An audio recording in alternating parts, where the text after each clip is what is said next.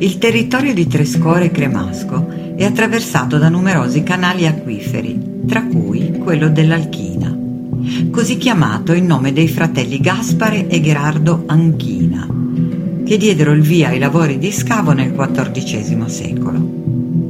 Questo corso d'acqua si estendeva per oltre 30 km e serviva sia per l'irrigazione dei campi sia per alimentare tutta una serie di mulini per la produzione della farina.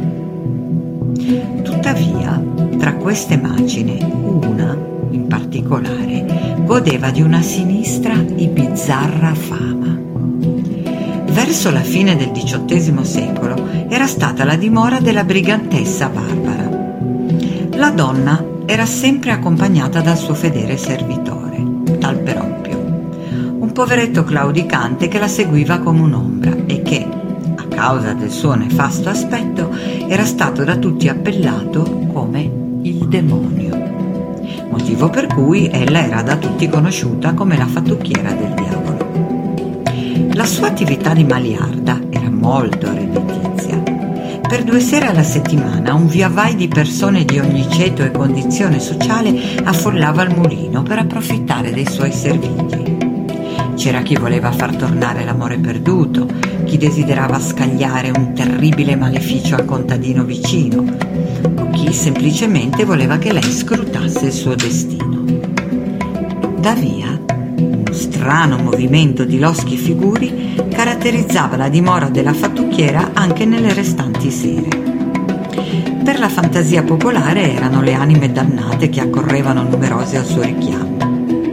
Ma non si trattava affatto di spiriti inquieti. La nostra fattucchiera, in gran segreto, approfittando di quel velo di mistero che attorno a lei si era creato, esercitava anche la professione di brigantessa tenendo al proprio servizio una moltitudine di uomini senza scrupoli che di notte compivano scorribande e razzie d'ogni sorta. Nella zona tra Trescore e Crema o sulla strada alta della Ghiraddata.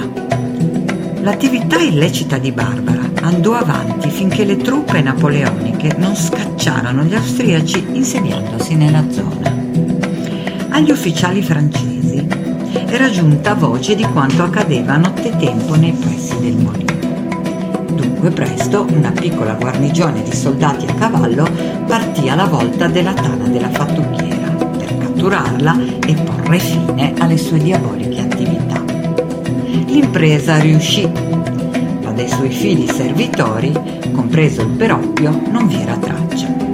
Erano riusciti a sottrarsi all'imboscata dei soldati venne condannata a essere arsa viva sul rogo eretto nel luogo delle sue malifatte, il mulino dell'Alchina.